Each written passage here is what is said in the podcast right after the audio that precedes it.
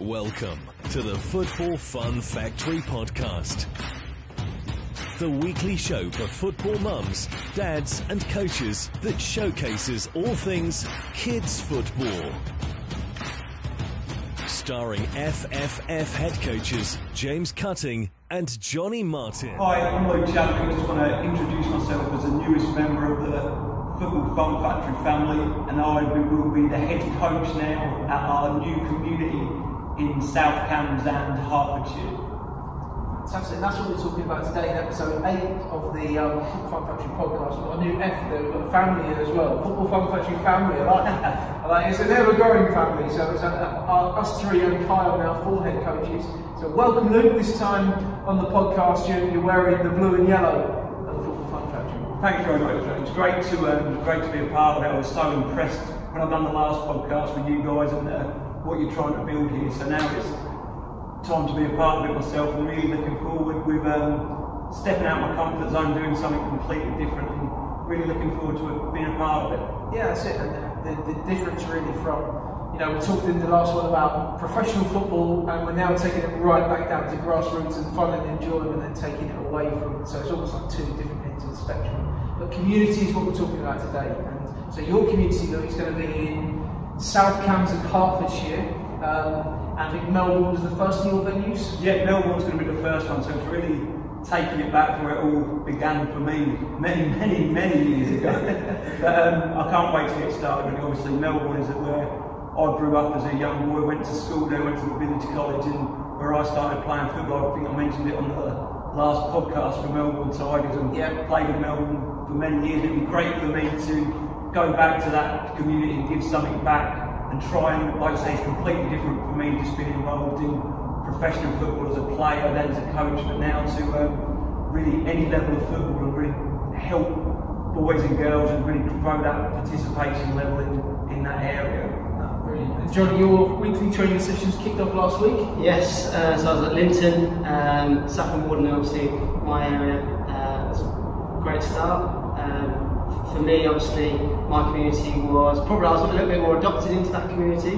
So I grew up in a small village, not, not too far. Yeah. Um, obviously went to school at Saffron Walden, similar to Luke's story. Um, but I'm obviously growing my community as it goes, and it's going really well. Well, it's the same for me. I mean, I, I moved to, to Red Lodge uh, about three years ago, and Yeah. that was my area in which I've sort of grown and developed my, my sessions.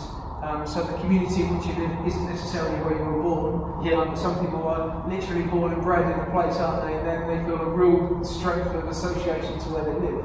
I think that um, I think that's so important about what we're trying to do here is, is that the people that come on board. Um, we've, we've got a fantastic team now. We're, we're so blessed with the team that we've got in place. We call us we call each other superstar coaches, and um, that's because we want to provide that level of experience for the children. Um, and as we grow and develop the organisation, having people like Luke come on board and Kyle as well which is just absolutely brilliant. But it's so important that they also feel um, that the, the area in which they live, that they're able to grow and develop their own community. Yeah, definitely. And it has to have, like, like you said, it has to. It, it helps if it's got a personal touch. So like Saffron Walden was the first place that I started playing football, and I went to my first camp. Yeah. So I, I think like that association of that place is, is huge. No, that's it. And um, and yeah, again, it's different. It's different for me here, but it's it's where I live now. It's, it's the Yeah. impact that I can make um, in my area. I was I was born in Kings Lynn, um, so about an hour from here. And, and when I started working in Cambridge, that's when I sort of moved to the area. I moved to sort of the Newmarket area, and up in Red Lodge. But you do, you feel like when you live somewhere, you want to make a difference. Um, and there's not many jobs as we never call it a job what we do, but there's not many jobs where you can um, actually work within your own community. Normally you have to travel out somewhere, don't you, and do that somewhere else. But um, so look, your session, so you're going to be um, you're going to be running an October half-term course uh, over at Melbourn College. Yeah, I think we've got a taste taster booked in a couple of weeks before that, but we're, my wife's going to help me out, so we'll be working on it Yeah. together. Hopefully, get the kids involved as well to have a real family feel to it, a real family feel, and just like I say, it's great, obviously, for you moving to Red Lodge, Jonny at Saffron Hall, to try and give something back to the community, and that is really what, what we want to do in, in the Melbourn area, and hopefully we'll grow that more and more as, as time goes on. Yeah, that's it. And it, what do you think the benefits are then? So when we talk about communities, what do we actually mean? Because it's a word we- we've probably said it about 50 times in this podcast already. Community, community, community. What does it mean though? So what are the benefits of it? What do you think? Well, when- when you know when we spoke, I think this one on one of our first ever podcasts, you were saying that like you go down the street and you'd see someone else that comes to your session, and or whether it's a kid sees another kid, and that brings them closer together. Yeah. I think um, I mean so many kids these days are stuck indoors playing on Xbox and PlayStation and whatever else it might be. Actually, to and because they don't know that someone two doors down likes football, Loves playing football too, and they could be their best friend. Exactly. They might not know them Yeah, exactly. So I think like that's something that's really like important to me is actually trying to bring the community together, introduce people together for the first time, and actually hopefully create new friendships. Get people outside it. Yeah, I think that's where like, the world has changed though. It's obviously the computers and that sort of thing that you mentioned are the kids are on them all the time. But the way when I was a little lad anyway, I'm a lot older than you two lads, but it was I was out every day when my mate was playing football in the park. It don't happen as much. We had our own little community there. So it's sort of trying to get that again, being closed in a in a training session, in a fun session where it might not be a local club that not all kids can get in the area because they're quite few and far between. It's a, a place where people can come and have a fun, safe training session. And like you say, you meet new people and get that activity, not just stuck at home at times, particularly now the winter's coming up fast and you're just playing on your computer games all the time. So I think safety is a really key word as well. Is obviously sometimes like when I when I was younger, I used to go out. I used to go out with a walkie-talkie, didn't have a mobile phone. I used to go to the park. I used to leave my house about eight in the morning, come home at eight at night. I'd get the occasional ring on the walkie-talkie. Um, dinner's That's ready. nice. Yeah, good. It was, it was a good idea. But mum- yeah, mum would be like, "Oh, dinner's ready at this time, whatever it might be," and I'd have to check in with her every couple of hours. But obviously now, like, that doesn't happen as much, and for loads of different reasons. And the fact that we were able to offer a, a safe environment where parents know they can drop their kid off and they'll be, have a great day all day, and they'll come up and be able to Yeah. pick them up, and they've had a good day and they've been safe. I think that's that's quite important. That's about, I remember, I think it was something stuck that you said, James, once about having as many people as possible that can walk to a training session, to have that many communities out there so the kids can just walk around the corner with their mums and their dads, drop them off, and it's football on their doorstep, as it were. And I think the more we can grow this, the more we can do that, it's just going to grow the participation levels for sort of all level of play so much. And it's something that really stuck to me said, Yeah, I think I think for me, village locations. Obviously, in, in, in getting to the stage where the organisation's at now, we've tried a few things, and it's been a nice nice position to be in. So before we get to a point where we can roll it out by introducing new coaches that can go and replicate the success that we've had so far. That success has, come eventually, but actually there's been a number of things that we've tried that we don't always shout from the rooftops out about that haven't necessarily worked. So, for example, to share one of those, um, we started a program, a weekly program. So, uh, two ends of the spectrum, right? There's a weekly program here in Red Lodge, and we, we can have up to 50 children attending on one night across a couple of hours um, for that particular night. And there's actually three different nights that they can train and do that. So, participation, participation levels are high, and the population of this village where we are now is two and a half thousand people. And you go, okay. So then, logically, common sense says, well, if you go and do that in a big city, well, you can have two and a half thousand people attending your session because ridiculous, I know, but in terms of scaling it up, that's how it would actually work. Yeah. But then we tried something in a bigger, bigger town, bigger city, and we didn't get the participation levels. Not like the, the small little village location. And you, you ask yourself, why is that? Yeah. Why, why would that happen? And my personal opinion is because people in little villages actually talk to each other Yeah. and they and word of mouth is the best way of spreading the message of how good something is, how convenient something is that you can walk to it, um, and, and, and feel a sense of I think that just comes back to that word community that we, Yeah. we're talking about today, and to have that in, like you say, a smaller, like a village location and that sort of thing. Word of mouth is the best way because people do tend to know each other a lot more than when you're in a, a big city. And to have the fantastic program that you're running, it just shows with the numbers, the number of children participating is, is so big. That's it. There was a guy Monday night, um, so we had our first session Monday night at Campbell, and um, the guy, he probably told me a little bit more than he should have done, but he came up to me and he said, Um, I've got a few questions. It's, preferred, it's Henry's first session here tonight. Um, and we always have a question of the week in our podcast, so this could, this could be the one for this week.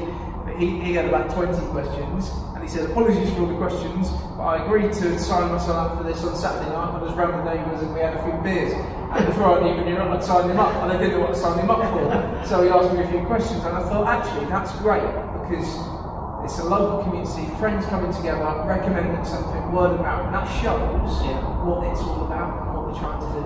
Yeah, definitely. Oh, I, the, the, the, powerful thing is, there's still so many kids in this community in Red Lodge, for example, that still don't even know. So it's, we, we say all the time about word of mouth and how we want parents and kids to share the word as much as they can, but we're still operating at quite a small uh, scale compared to what we, what we want to, even in each of our own areas. I think like people still, still we still get messages now going, oh, do you have any sisters in Red Lodge?